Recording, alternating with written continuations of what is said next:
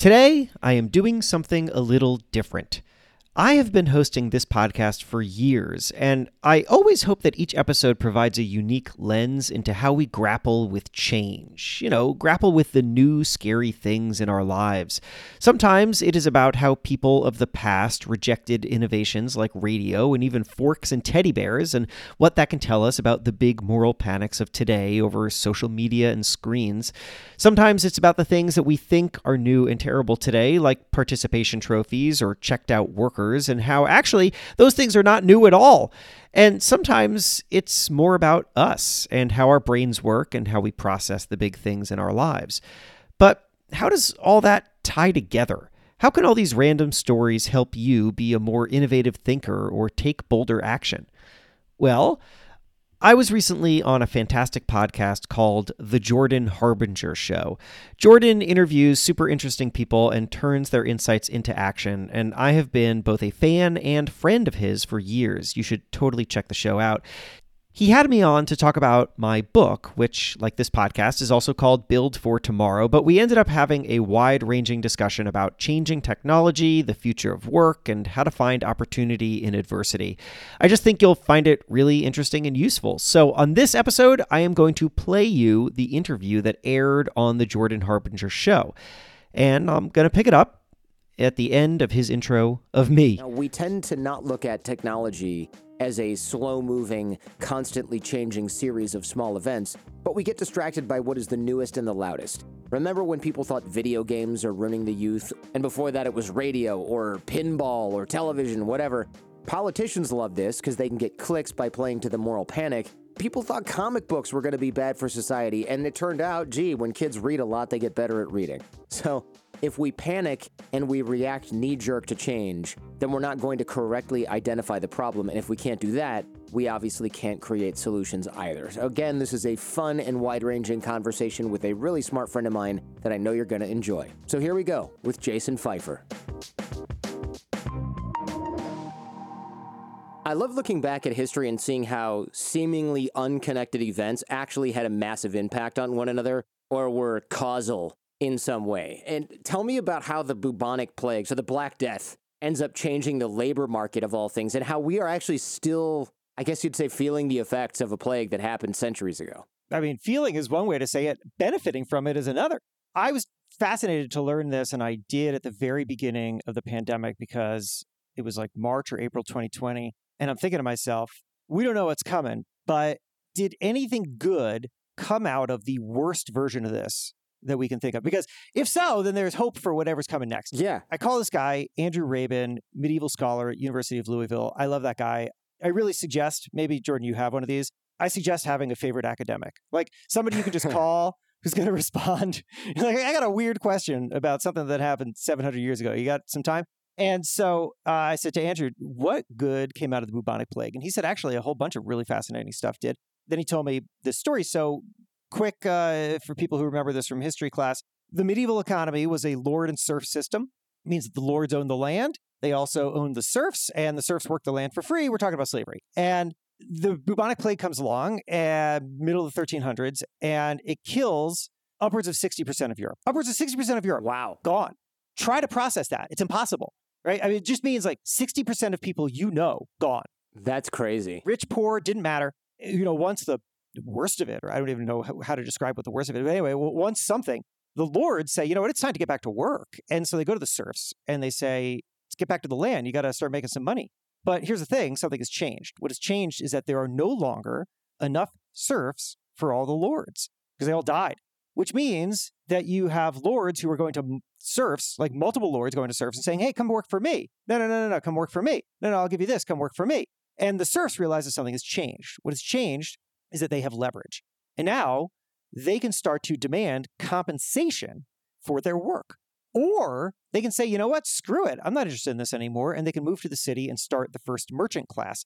And this is the birth, really, in Europe of the employment contract as we know it. The idea that labor has a value and that the people who do that work should be compensated for that value. I mean, basically, Jordan, the thing, the reason why a lot of people are listening to us right now is because they would like to figure out a way to make more money in their own lives or something. Like that comes out of this moment. Now, terrible things happened.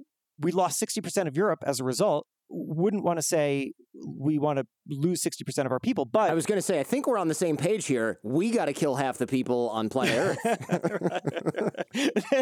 That'll be better for us. Right. Uh, a little more than uh, half, in fact. So, right. But the thing is, like, the reason why I, I love this story and why I put it early in the book is because I want us to remember that we have, no matter what came before, right? No matter how hard a moment of change is, we have an opportunity for what I like to call a wouldn't go back moment. 60% of Europe dying, terrible. Nobody would opt for that, but it happened. There was no choice there. And so the best thing that we can do is look at it and say, well, what good can we make of this? What can we get to where we say, I have something new and valuable, and I would not want to go back to a time before I had it? That's our only option. Okay, so everybody's talked about remote work was always there. Most didn't take advantage of it. Companies thought it was impossible. Now they know they not only is it possible, I guess there's different schools of thought here, but oh, my workers are happier and better, or I can get leverage and acquire better talent if I offer remote work. Now the commercial real estate market has to lower prices and that maybe even toast in certain cities. I do wonder how we'll see this play out in the next 50 years or longer, though. I, do you have any guesses? My guess is that what you will see play out is a combination of the best of what came before and the beginnings of what we have now and where we're going. People ask me about this a lot when we're trying to think about the future of work. And there's really fascinating stuff going on right now. Like, like the four day work week is a really interesting experiment. Is it France or the UK doing that? One of the some European country is doing. Yeah, I think the UK is running an experiment right now. Iceland ran a national experiment and it went so well that a lot of companies there have transferred over. And a lot of this goes back to, I mean, like the first time that a lot of people heard about the four day work week was Japan. Microsoft Japan ran this study where they went down to four days of work a week and productivity did not drop. Now, just to be like really clear, we are not talking about four 12 hour days of work, right? We're talking about four normal days of work, literally just eliminating a day of work and productivity did not drop. How did that happen? Well, it's because you start to rethink the way that you work, the pace that you work. You eliminate meetings that are completely unnecessary. You find all these efficiencies. And as a result, people are happier and they're getting the same amount done. And so a lot of companies now, as people have rethought what they want from their jobs, uh, what they are willing to sacrifice for their careers, they start to say, you know, I'm looking for a different balance here. And as a result, companies are starting to think, well, how can we shift the way in which we are operating so that we can create an environment where the best talent wants to be? So we shift to, and a bunch of companies are doing this. This is not just experiment stuff, and it's not just in Iceland. There are plenty of companies in America that are doing this. I'm surprised Japan was one of the countries to take this. I feel like they would be the last people who are like, you know what, we need to work less. and while we're at it, maybe we drink a little bit less too and go to bed at a reasonable time. Right, because they have such a strong like Right. work culture that dominates their culture. But, you know, the Japanese love efficiency. That's true. So this is super interesting. I called a bunch of companies that have been running four day work weeks to ask how it's been going. And the most memorable thing that anybody said was this woman who runs, like, she's like the head of people or whatever at a company called Buffer, tech company. They're about a year in now to the four day work week experiment. And she said people are, they're really happy. They love it. She was talking to somebody recently who said that they would have to make an extra $100,000 at another job to make them go back to five days a week. Wow. That's a lot. That's a huge change. huge change, right? Like if that's how you value that time, that says a lot. But here's so interesting. After about a year, she started to hear some complaints. And the complaint was people started to feel disconnected from their colleagues. Because, you know, when you shift to four days of work a week, you're eliminating all those meetings, you're eliminating like hanging out in Slack, you know, you're eliminating all the kind of downtime that seemed like it was pointless, but actually was creating bonding and culture. And so when you eliminate that, after a while, you start to feel disconnected from your colleagues. So now the people at Buffer are not saying, oh my God, this is a terrible disaster and we have to go back to five a week, because that's not the right answer, right? I mean, I, I think that whenever we face a problem, a question of trying to manage change, the thing that we should not ask is, is this perfect? Because that's a useless question. Nothing's ever perfect. Instead, the better question is, are our new problems better than our old problems? And in this case, the answer is yes, because people are happy. Retention is very strong because people love the support that they're getting.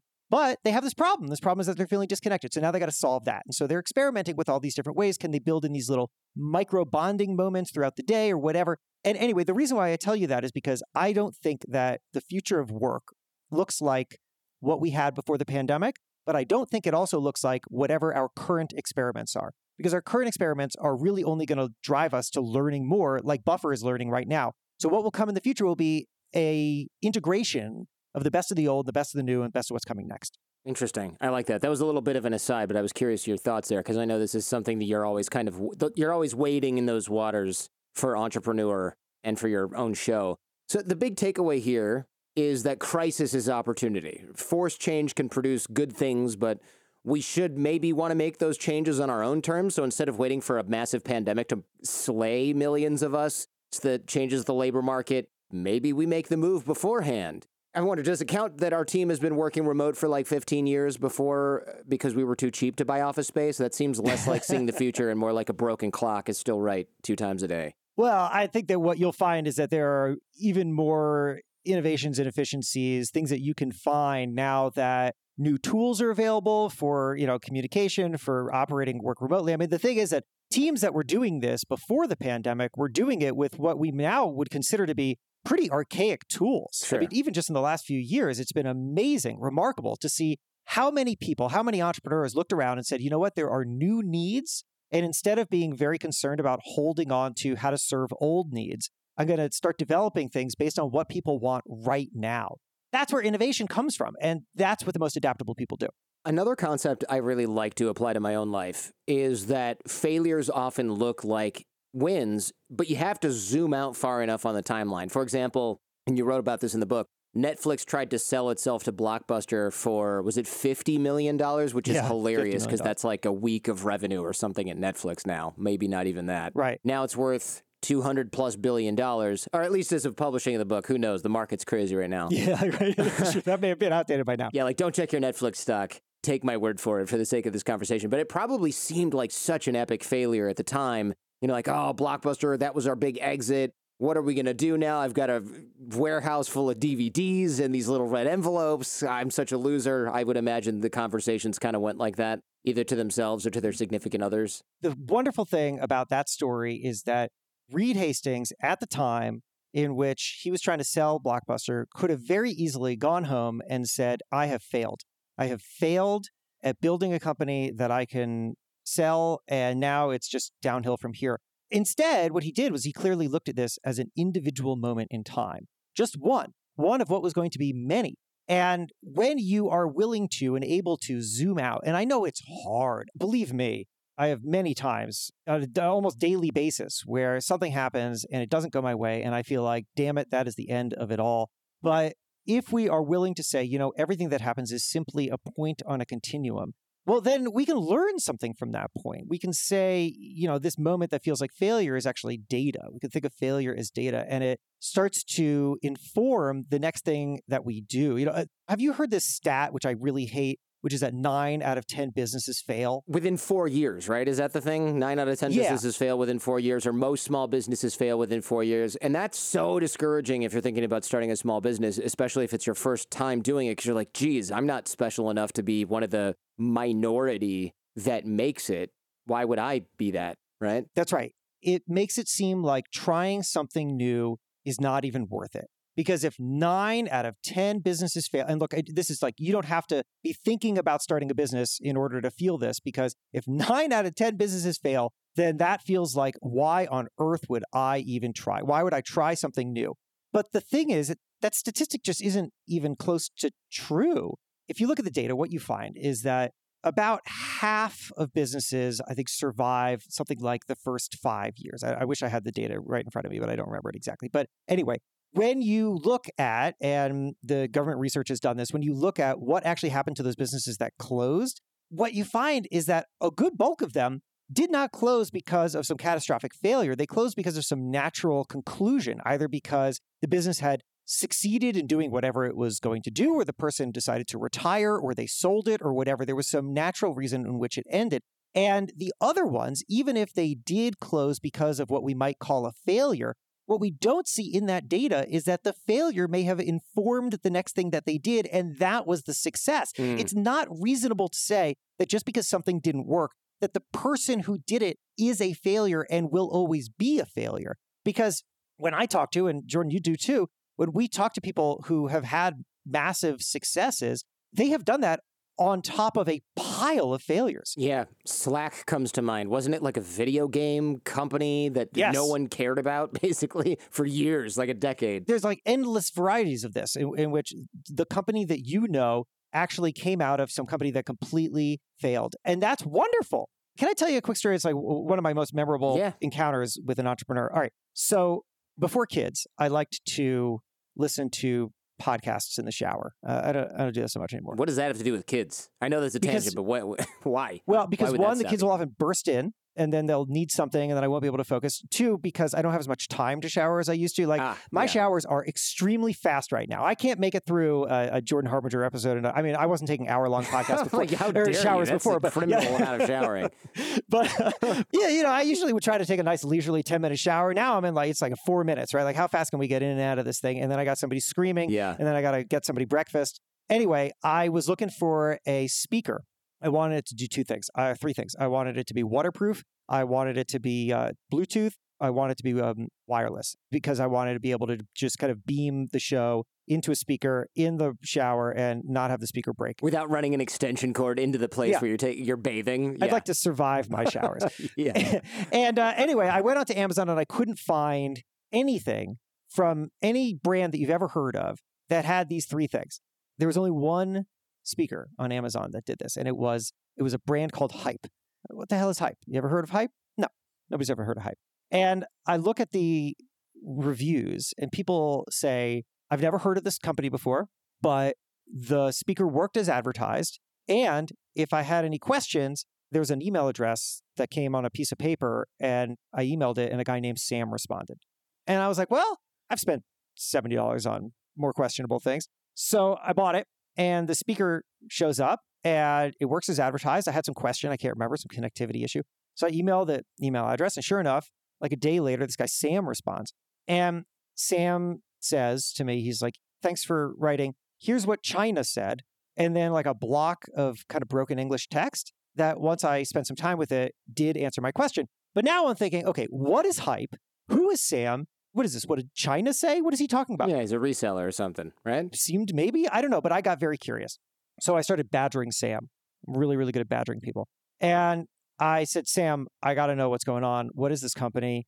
Who are you? And then I, I started Googling around. I found that Hype was connected to a company called C&A Marketing in New Jersey. I email Sam. I say, How is Hype connected to C&A Marketing? He sends me back a smiley face. And now I like, I got to know.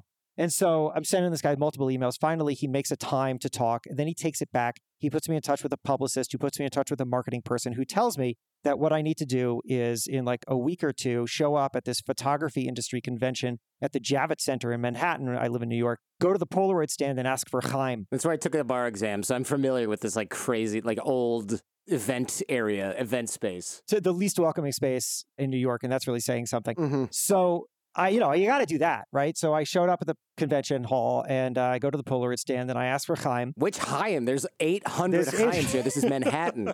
That's a good point.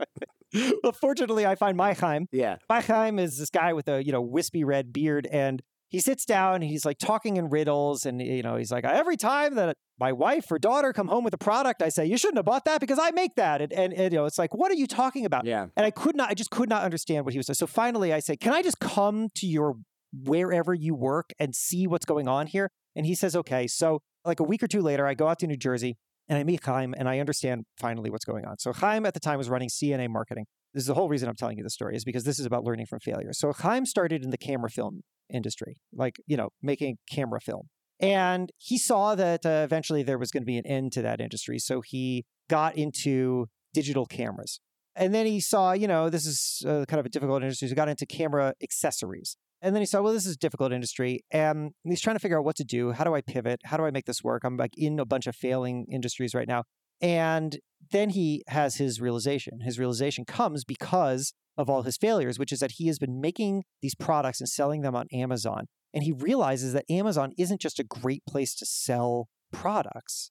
Amazon is a free, massive R&D facility. You can put something on Amazon and instantly see how people react to it. And even better, you can go to other companies' products and go into their comments and see what people like and they don't like.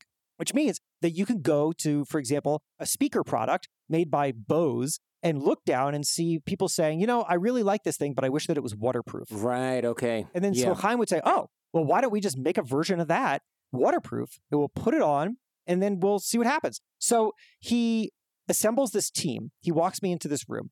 Chaim is uh, an Orthodox Jew and he You don't say. yeah. Yeah. right, in case that wasn't clear. Right. I walk into this room. It is just full of these Orthodox Jewish guys. He's like hired his network. He said at the time, he said he has one Italian guy. He lets him work from home. like that's that sounds a little bit like they just don't want him there, but okay, fine. Yeah. I'm, sure, I'm, sure, I'm sure this was this was pre-pandemic. I'm sure the guy was like he felt very uh, excited that he had a rare work from home job. Anyway, so these guys are all working from home, and they all have these different areas that they focus on. And so Sam was working in the speakers and whatever department, and so Sam's job is to like identify these products, find a way in which somebody might want some upgraded or slightly different version of it. Go to China, have somebody make it, slap some random brand on it called hype, and then put it on Amazon and see what happens. If people like it, they make more of it. And if they don't, then they kill it. And this is now how he's built this business. And it is a massive, massive business. I can't remember uh, the size of it, but it was growing at like 30% a year when I talked. And now, years Wow. later, it is called C&A Global. He's got offices around the world.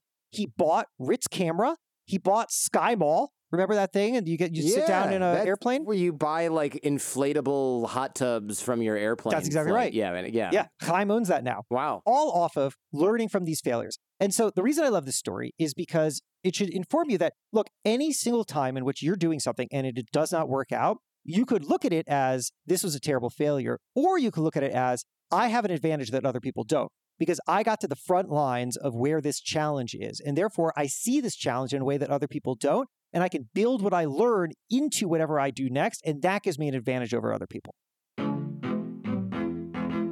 If you're wondering how I managed to book all these amazing folks for the show, like I said, I'm friends with Jason. We go way back. He put me in the New York Times. Can't complain about that. I've got a great network, and I'm teaching you how to build your network for free. It's one of the most important things I've ever done for my business and my personal life, for that matter. I met my wife that way. Most of us have. The course is free. It's at jordanharbinger.com slash course. This course will make you a better networker, a better connector, and more importantly, a better thinker. Again, it's free at jordanharbinger.com slash course. And most of the guests you hear on the show subscribe and contribute to that course. So come join us. You'll be in smart company where you belong. Now, back to Jason Feifer. I wish I knew this zoom out, use failure as data in this same way. I mean, I'd heard that kind of thing before, but it's like in the moment, you're like, whatever, this still sucks. This is kind of what it was like for me transitioning from my old business, my old podcast to my new show. It felt like such an epic kick in the nuts. But once a few years had gone by, I realized that all the cliches that people had thrown at me in many ways were true. It was the best thing that ever happened to me in terms of my business because like all the previous knowledge that I had, and I know we'll get to that in a little bit, but all the skills that I had, all of these relationships that I had actually made a lot more sense. But instead of slowly pivoting, which is what I thought I wanted to do, it was actually better to just rip the cord out of the wall and throw the machine out the window and rebuild it because it was such a mess that a new iteration was better from the ground up. It's like you don't remodel a skyscraper that's before World War II to go back to your Manhattan analogy. Like you don't rebuild that thing and then slap an elevator on it. You just demolish it and build a new one. It's got different materials. The elevators are in the middle. You could put central air in the thing. You don't have window units everywhere. That's what I needed to do with my business. But you kind of don't know to do that if you don't know about these concepts and about zooming out and about realizing that everything that you've done before is going to play a part in what you do in the future because sometimes you can't really see that. With big changes, you wrote that we go in stages. Stage one is usually panic. Tell me about margarine. I didn't expect. I didn't expect that turn on the uh, the question. Yeah, keeping on your toes. I appreciate it.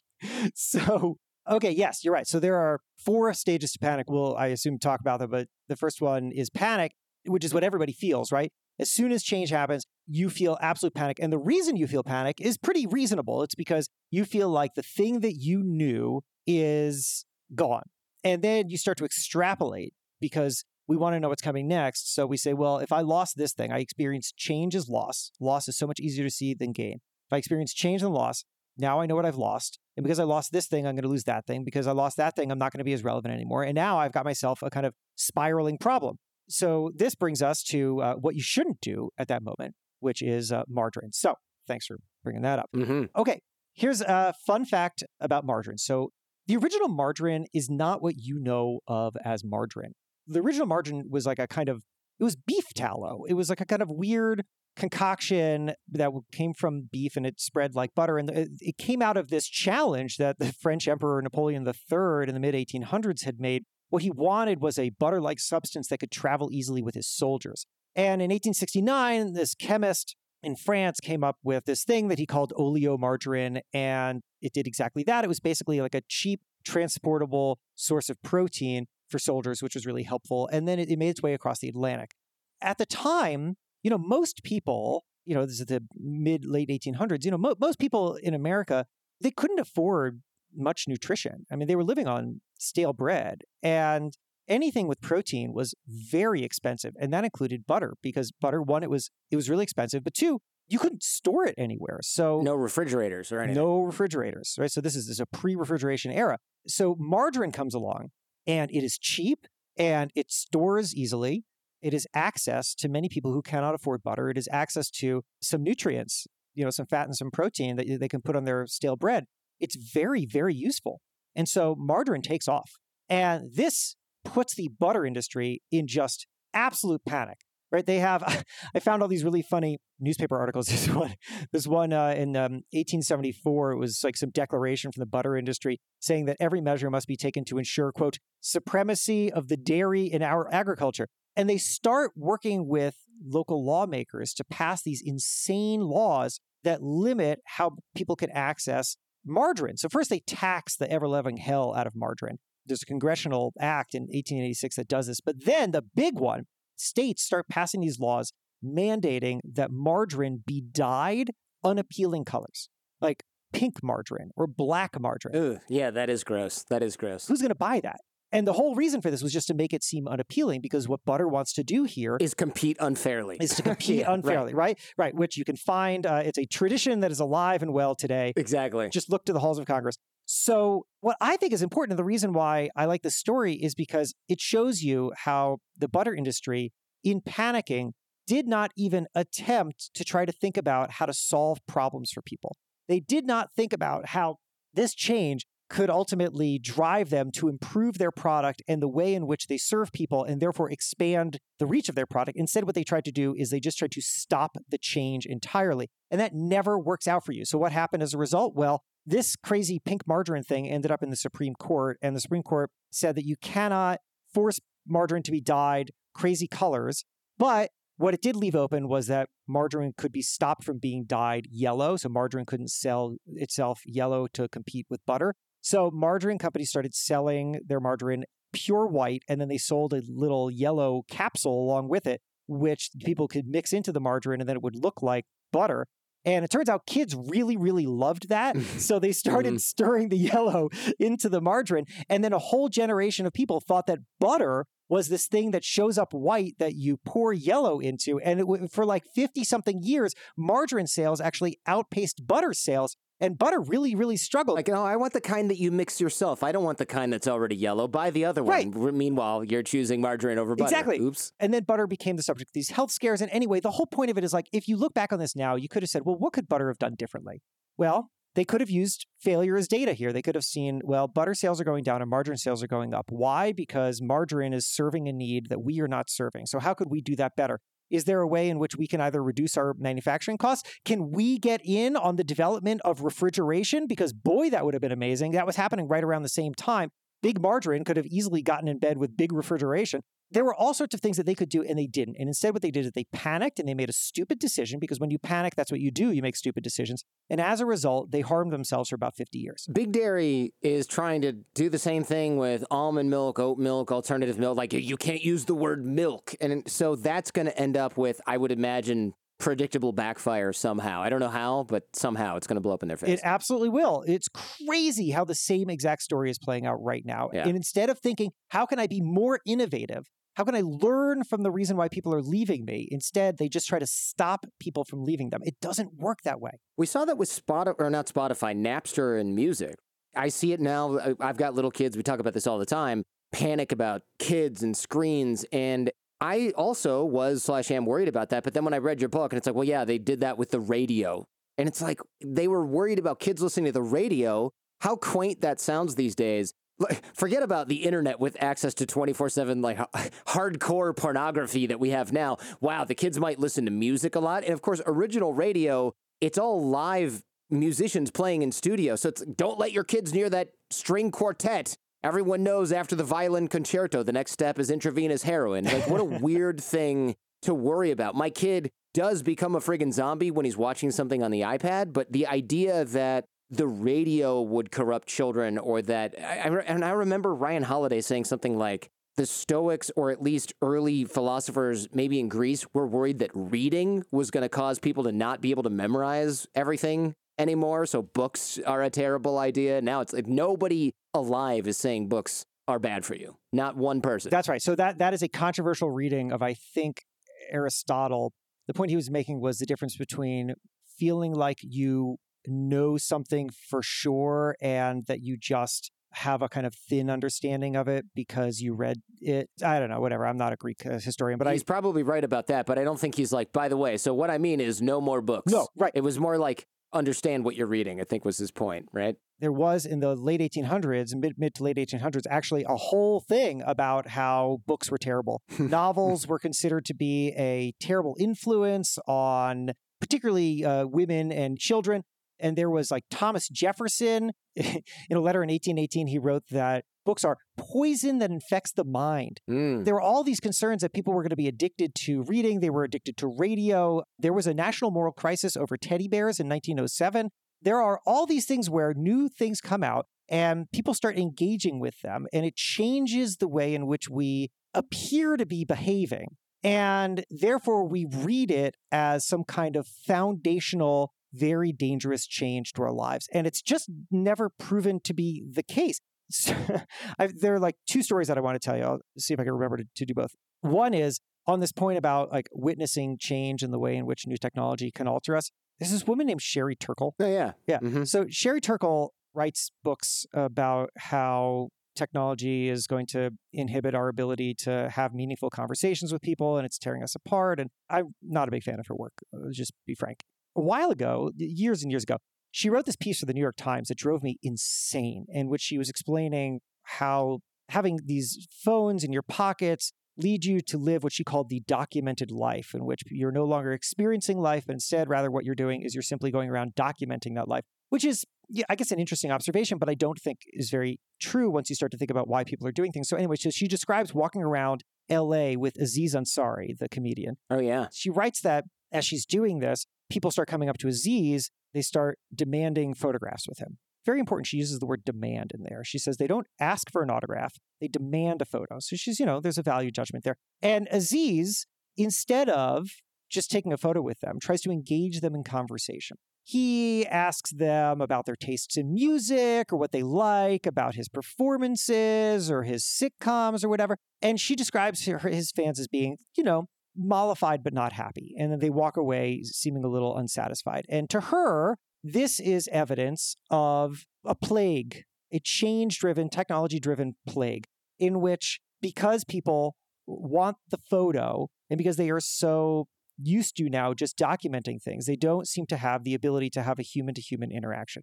But I really challenge that. And the reason I do is because I think that Sherry and Aziz have not thought through what the interaction with Aziz was hmm. four from the perspective of somebody who has come up to him.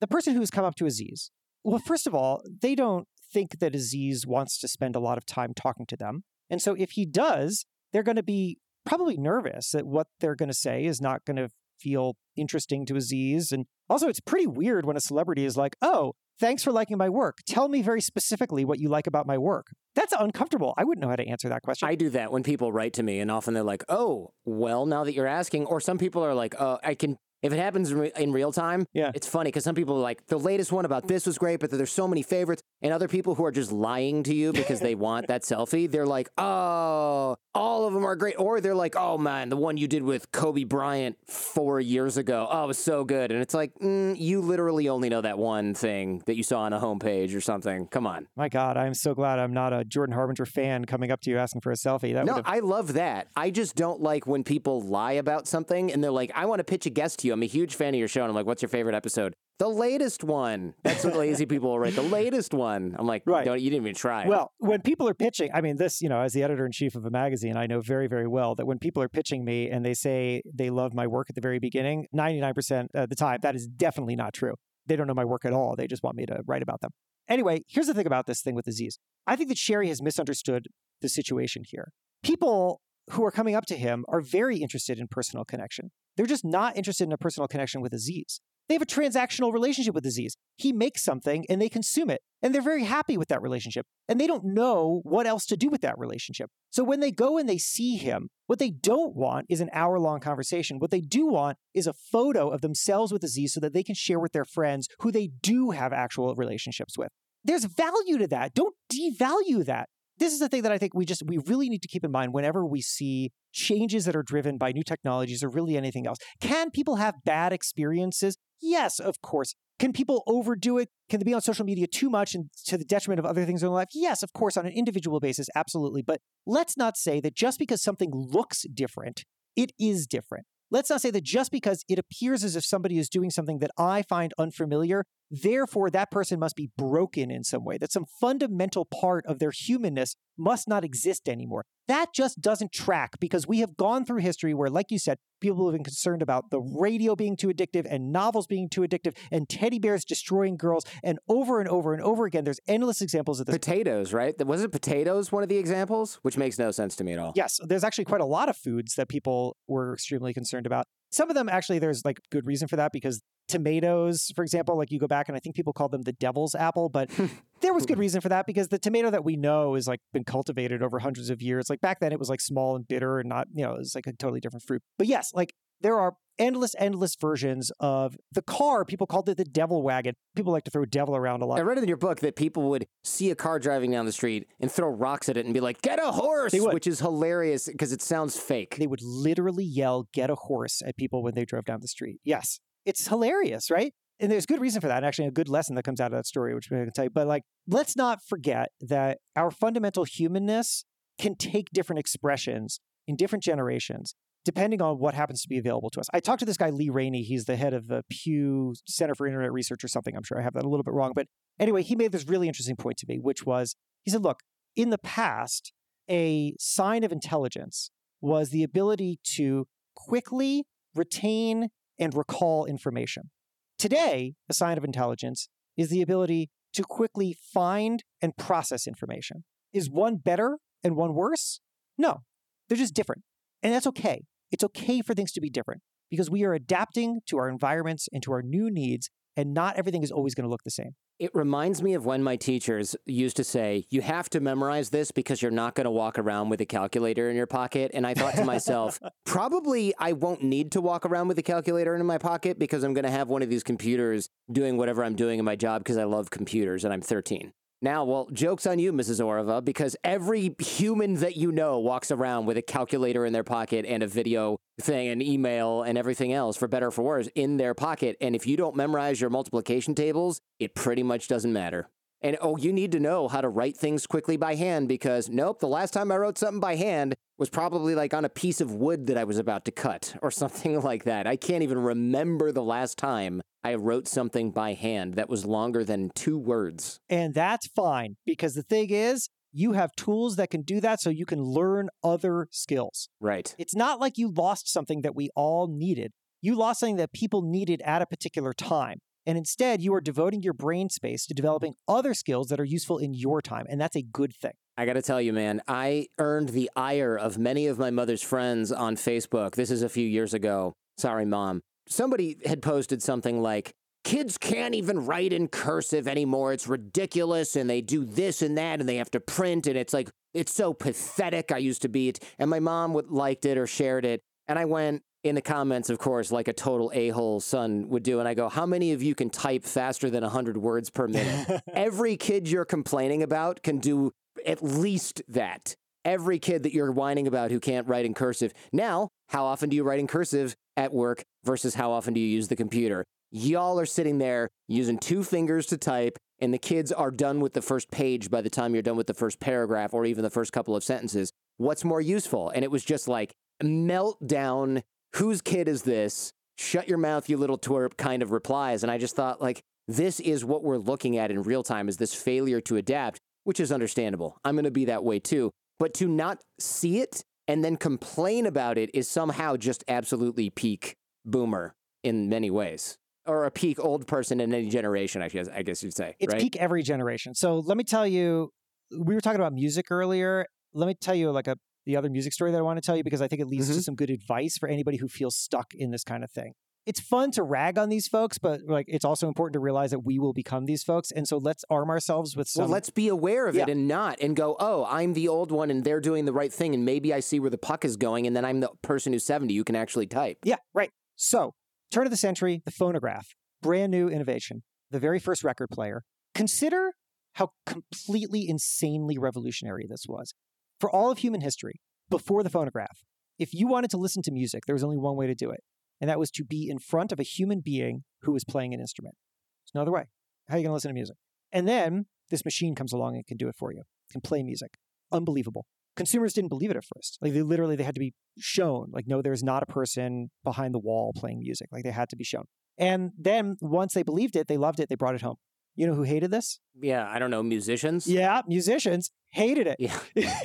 hated it because they saw themselves being replaced. Here that you know they see this new technology doing the thing that they do, and they see change, and they equate change with loss, and they say we got to stop this. Right?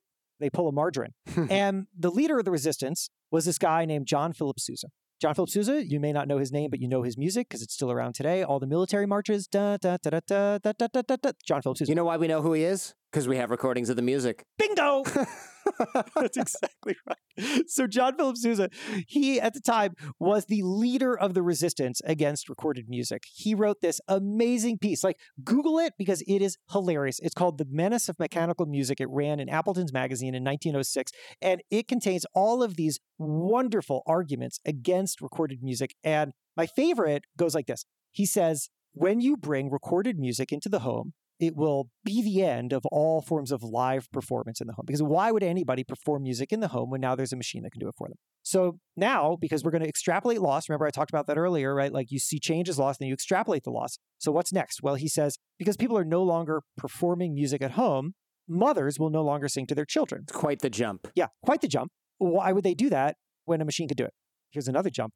Because children grow up imitating their mothers, the children will grow up to imitate the machines, and thus we will raise a generation of machine babies. That was his argument, like a real thing that Okay. people took seriously. I feel like it's fun to like laugh at John Philip Sousa for this, but also I Sure. feel like what he's doing is pretty relatable. It is relatable. It's very human. It's very human. You have something and it works for you, and then you see some change come along and you feel like this change is existential. It is going to outmode you. So he tried to stop it. And it's worth asking ourselves in this moment three simple questions. Number one, what is this new thing that's happening? Number two, what new habit or skill are we learning as a result? And then number three, how can that be put to good use? Because if you do that, it just helps you reframe any moment of change as let's focus on the gain. Is there some kind of gain that we can extrapolate? Maybe it's not as easy to see as the loss, but is it there and what would it look like?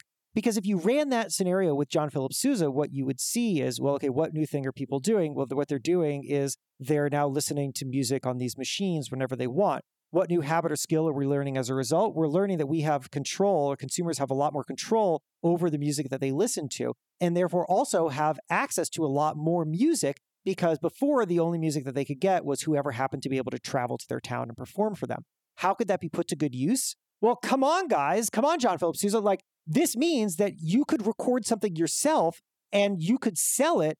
And now people can listen to and enjoy your music and you can monetize that in ways that are much more scalable than what you're doing now because you're coming from a world in which the only thing that you do is perform for people that you can get in front of. And that means that you have a limited number of people that you can get in front of. But if you can change that dynamic, then man, oh man, suddenly your economic ability skyrockets. As it turns out, John Philip Sousa was protecting a system that limited his own economic ability. And the reason he was doing that was because he was panicking because of change. And once he figured it out, he changed his tune.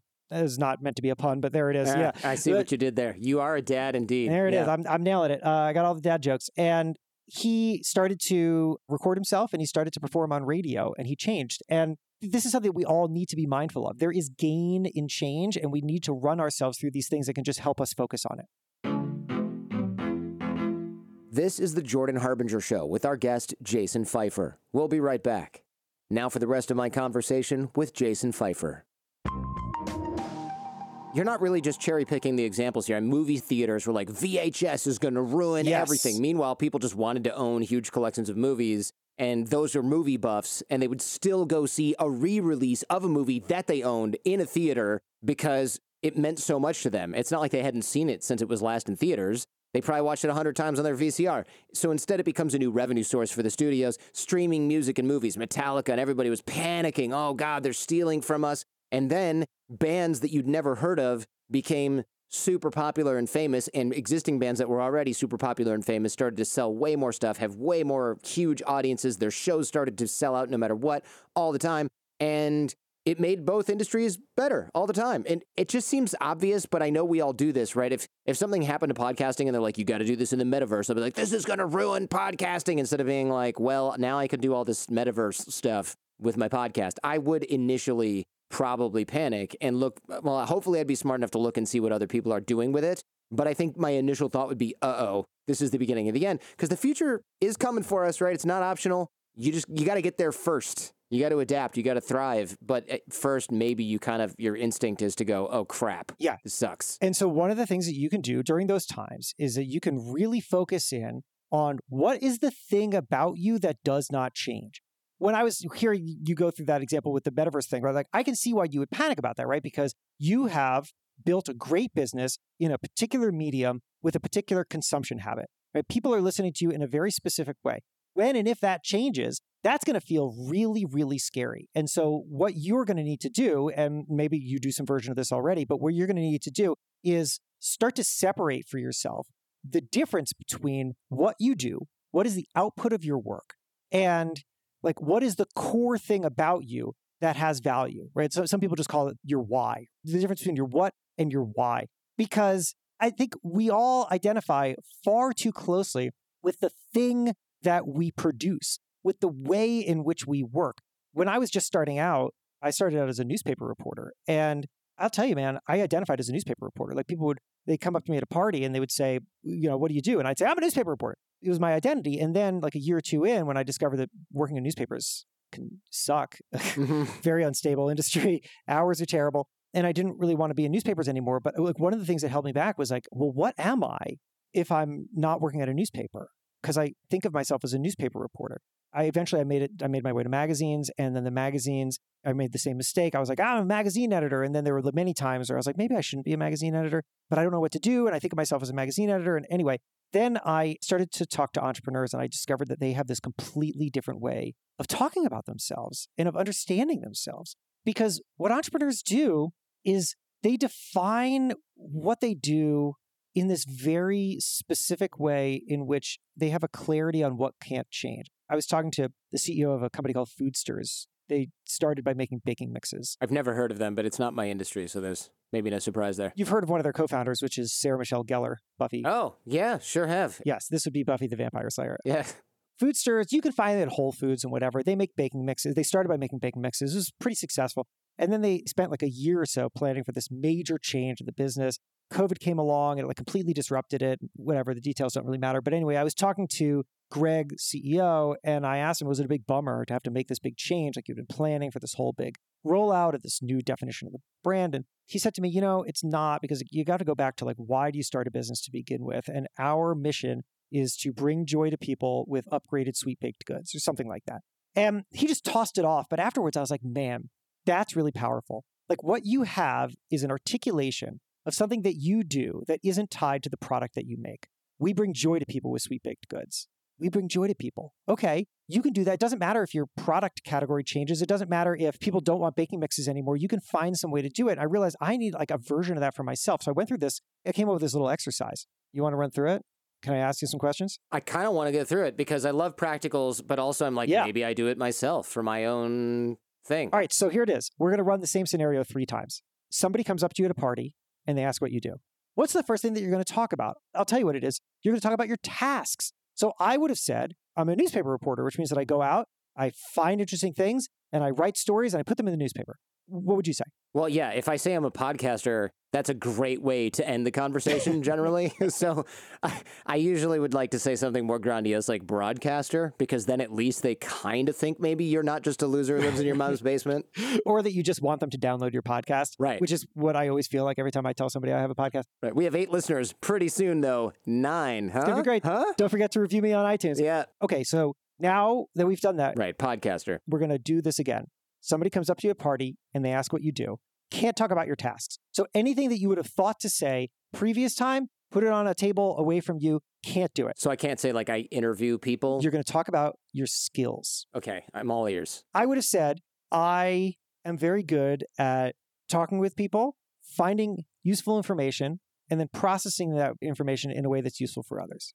That's what I would have said. For my job. No, that would have been what I said for my newspaper job. But maybe it's true for you. Oh, because I'll just, I could feel like that's very similar to what I yeah. do. So you would say, if somebody said, What do you do? and you can't talk about your tasks, you tell them what? I make brilliant people's wisdom available to others. Something like that. That's great. I like that. Okay. So now we're going to do it one more time.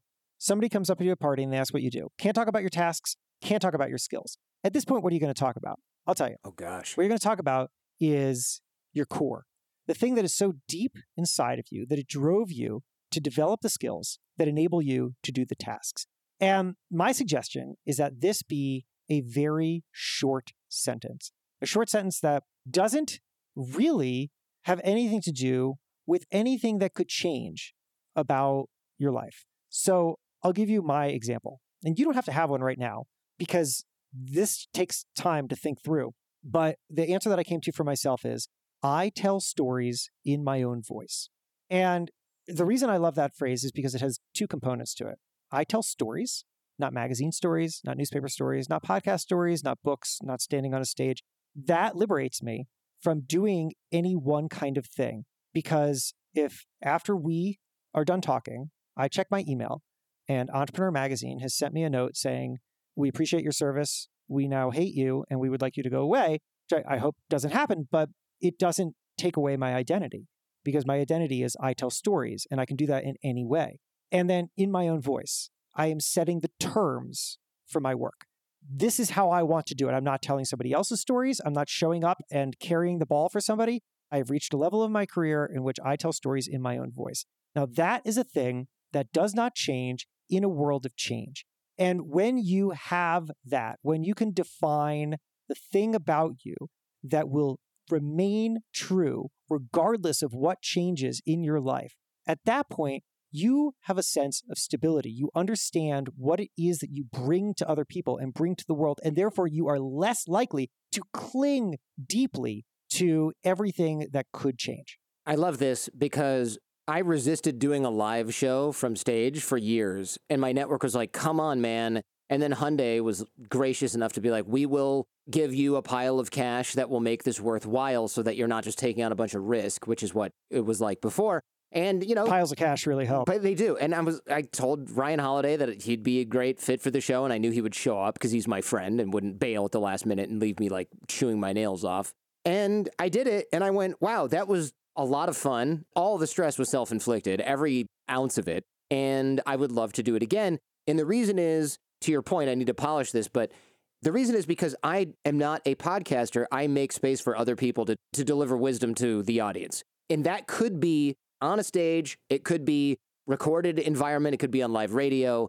I'm shocked that I didn't realize this because I used to do live radio and I used to do interviews that were in different formats in different ways. And yet I can't imagine not podcasting because that's the way that I do things now. But it's really obvious that what I do is not podcasting or what I can do is not just podcasting, that I just have to make that space and have that conversation. And it really doesn't matter if the internet is involved or SquadCast and pre recorded this and that and the other thing. None of that is the core of what I'm doing or why I'm doing it. I was talking to Malcolm Gladwell. Your story reminded me of this little anecdote.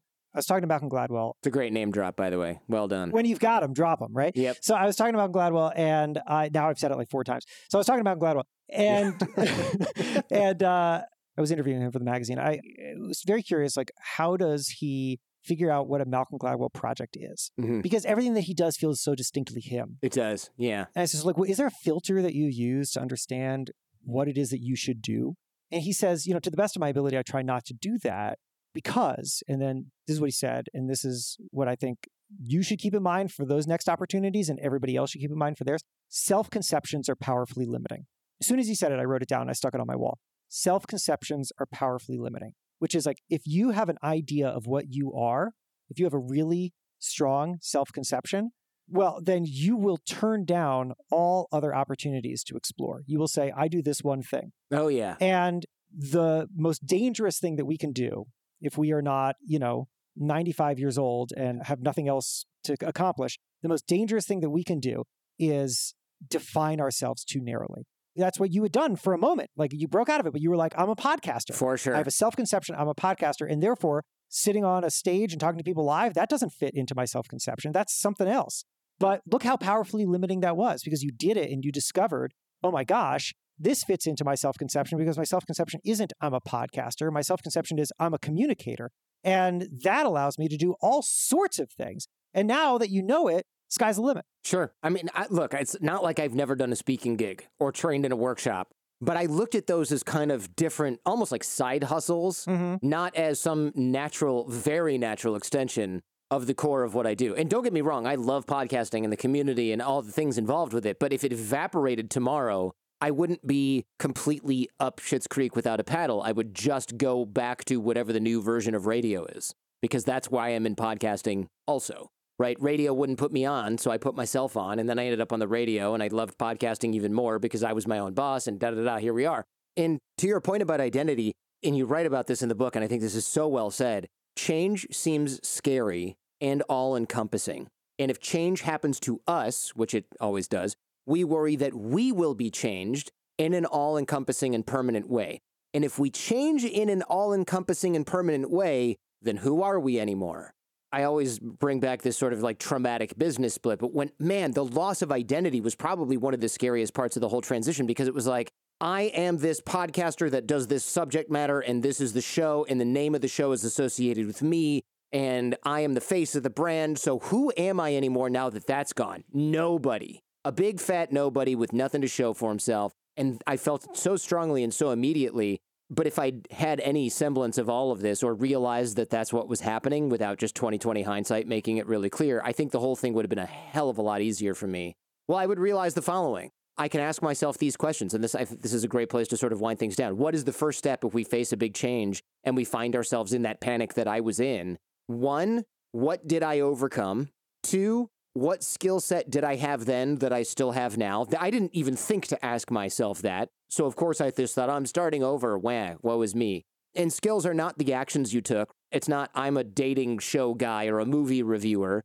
The skill is actually what you could do that enabled you to do your job. So, if you're a movie reviewer, it's not writing, but pattern matching or marketing or humor or translating visual concepts into the written word, whatever it is. And then finally, what do I know now that I did not know then? And that was probably one of the largest things that I ignored because I knew how to build a freaking business and a show and talk to an audience and broadcast and edit audio and get it into people's hearts and minds and have them share it and have them be on my side and help my business. Like I had all these things that I just went, I wrote them off and just focused on the fact that it took me 11 years the first time to build it and then, you know, cried for two weeks and didn't sleep and then realized, wait a minute, this is it's not possible for it to take nearly as long because I have these skills I didn't have and I know all these things I didn't know.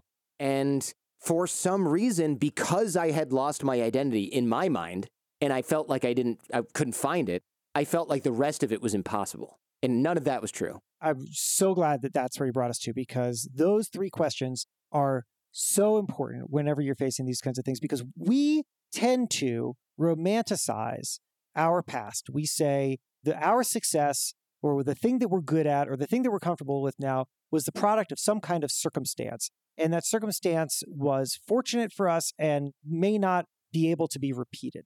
It's like, it's so crazy because we hear a lot about how you're supposed to own your failures. Own your failures. I mean, we talked about earlier today, you know, like failure can be data. Man, we got to own our success too. We got to look back and say, you know, I did something. It wasn't luck. And the reason that I, I have whatever I am comfortable with right now was because I navigated a whole bunch of things and they weren't all easy. And it took a long time, right? I have my own version of the story that you just told. I mean, the first time I experienced it, and I've experienced it many times, but the first one was I worked at Boston Magazine. It was my very first magazine job. I was like 27 or something. And then I got offered to work at Men's Health, national magazine, moved to New York, the big time. I was like so excited about it. I was like 27, 28. I really, I paused. And the reason was because I had done so well. Because you didn't have a six pack? And I still don't. I will assure you. you have to have one of those to work at Men's Health. Yeah. Every guy in the cover. The dirty secret, of course, is that like nobody at the magazine except for the fitness editor actually has a six pack. But, you know, they make a good magazine. Sure. So I was so concerned that I had done well at Boston Magazine. I had made a lot of friends. I wrote a lot of features. I did well. And I thought maybe this is circumstance. Maybe this is that I reached the right magazine at the right time. I made friends with the right people. And I don't know if I can repeat this. Can I go to another place? Can I start over and have the same kind of success? And it really helped to be able to go back. I mean, you go to those questions that you had asked for my book. You know, question number one, what did I overcome? Go back and think about all the really crappy stuff that was there along the way to whatever you're you have now. I mean, you forget it because of this crazy thing that happens in our brain called fading affect bias, where the emotions associated with bad memories fade a lot faster than the emotions associated with good memories. So it's harder to recall in a visceral way the bad things that happened. Trauma is a separate issue, but you know, like just sort of normal experience. And so you forget, you forget. But if you spend some time being like, what did I overcome? What were the bad things? Oh, well, there was that time where I botched a story so bad that the staff writer yelled at me and they didn't talk to me for two weeks there was this time where like I couldn't figure out how to edit a story and they literally had to take it away from me and give it to somebody else. Like this wasn't just me like cakewalking through. It was hard and I had to figure it out. So once I know that, I can say, well, question two, what skill set did I have then that I have now? I mean, you know, the answer for me, I think, was like I was a hard worker and I was able to learn. I'm personable. So I, I was able to build good relationships. I still have these things. I'm a good pattern matcher. And, you know, it's like important to know what I'm good at and then number three, like, like you asked, what do I know now that I did not know then? I know a lot more. I know about how to edit stories. I know how to establish myself inside a magazine. I know how to function inside of this kind of workplace. I am, in fact, far more prepared for this next thing than I thought. And all it takes is going back to realizing that, like, I was actually the source of my own success. And I say this not to like praise me, but like you should do this when you're listening yourself. Like you are the source of your own success. You just are. It wasn't some weird coincidence. And because of that, when change comes, you have things to fall back on, things that you didn't even know about. And those are the things that are going to carry you forward. The more that we can just see these as opportunities instead of as resets, the more that we can say, I am prepared for what comes next, even if I don't exactly know what it is. I love that. It's almost like this sort of dovetails with imposter syndrome and is the opposite of that self serving bias that a lot of people have, where they're like, every success I have is due to my own doing, but every failure I have is someone else's fault. This is kind of like the inverse of that. And I notice a lot of people who have imposter syndrome are also high performers. And a lot of high performers also have whatever the opposite of that self serving bias is, where they go, well, my success is due to luck, hard work a little bit, timing, and opportunity that fell into my lap. But all of my failures okay, those are, I can own some of those. So there's a lot of like not owning your successes. And so I almost think that successful people have a tougher time with a lot of this change because they don't necessarily see all of these positive things that they had. Like um, in my example, I didn't see most of the positive things that I'd done as something that I could replicate. I looked at them as, well, we started early and then we had all this time in the market and all this stuff befell us and the topic was magic at the time and i rode this wave of, fo- of, podcasting and dating stuff and whatever but none of that turned out to really be the defining truth of what was going to make the jordan harbinger show successful and here we are which is kind of funny but also like man i could have used a little heads up there universe slash wish i'd read your book.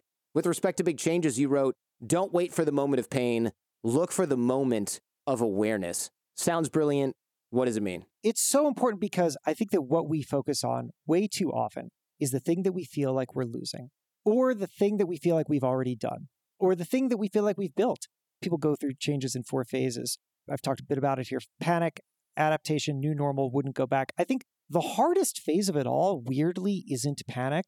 The hardest phase of it all is wouldn't go back. And the reason for that is because once we go through this whole thing and we get to a point where we're now newly comfortable, better than we were before. We have built something great. We say, I have this thing that's so new and valuable that I wouldn't want to go back to a time before I had it. The most terrible thing is going to happen, which is that the cycle is going to start all over again.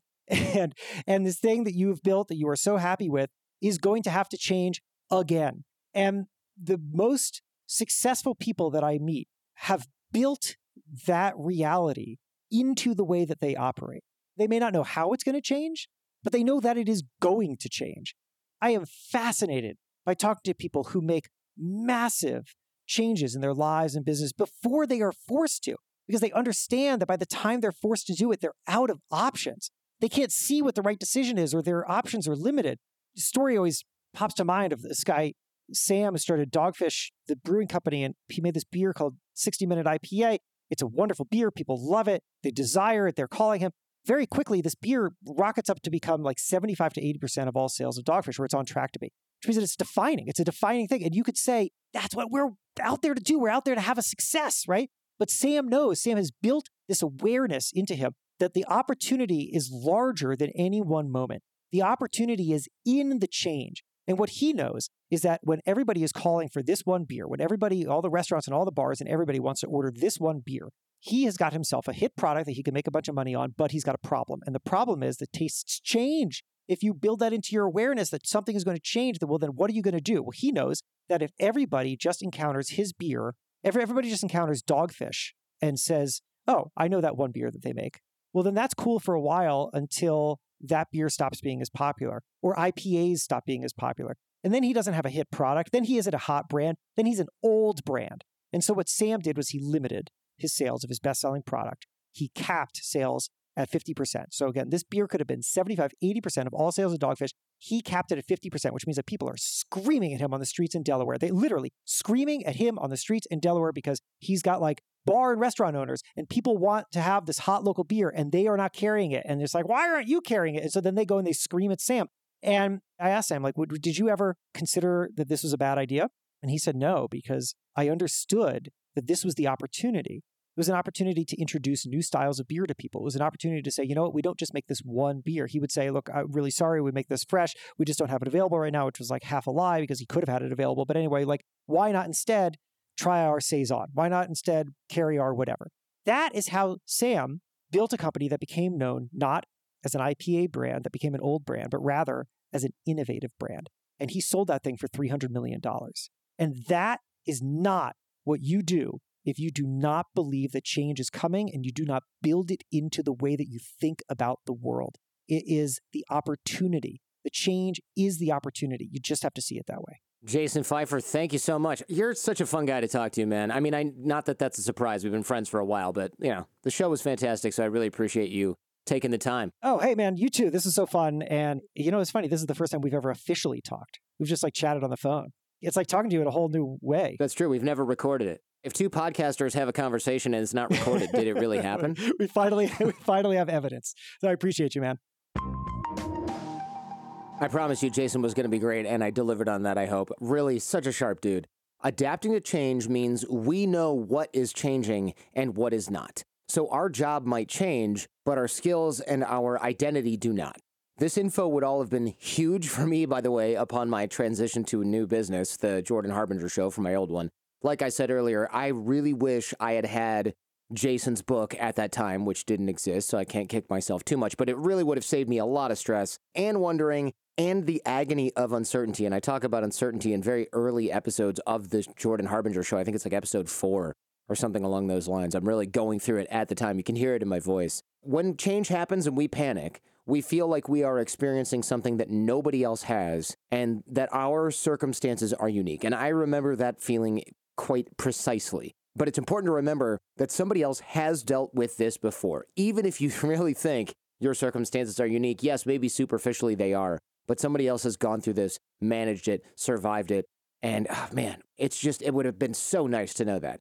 Further, we often wonder if our future can be as bright as our past. Again, something that it really rings true for me that I really went through early on in the building of this show, this business. If you ask the news we watch and that we read, this is impossible, right? Of course, everything is getting worse and it was all better before. This is called the declinism fallacy or the declinism fallacy. The past was better, the future will be worse. It is a logical fallacy for the reason, the idea, the very fact that it is not true. It is an illusion. So once we realize that that is not true, and we realize that now is a great time to be alive and that we actually control many elements of what our future will be, it is a gift. It is very empowering.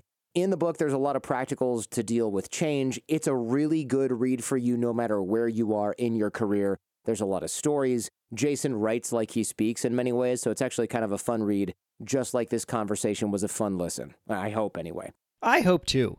Okay, hi. Now it's me again on my show, not me on Jordan's show. That is our episode. Thanks to Jordan for letting me replay that episode here. As you can hear, he's really great at exploring big ideas, and his show has on everybody from scientists to celebrities to mobsters. It is worth checking out. Just search for The Jordan Harbinger Show wherever you get podcasts. And show notes and more from our episode are available at jordanharbinger.com. That is Jordan Harbinger, H A R B I N G E R. Build for Tomorrow is supported in part by the Stand Together Trust. The Stand Together Trust believes that advances in technology have transformed society for the better and is looking to support scholars, policy experts, and other projects and creators who focus on embracing innovation, creating a society that fosters innovation, and encouraging people to engineer the next great idea. If that's you, then get in touch with them. Proposals for projects in law, economics, history, political science, and philosophy are encouraged.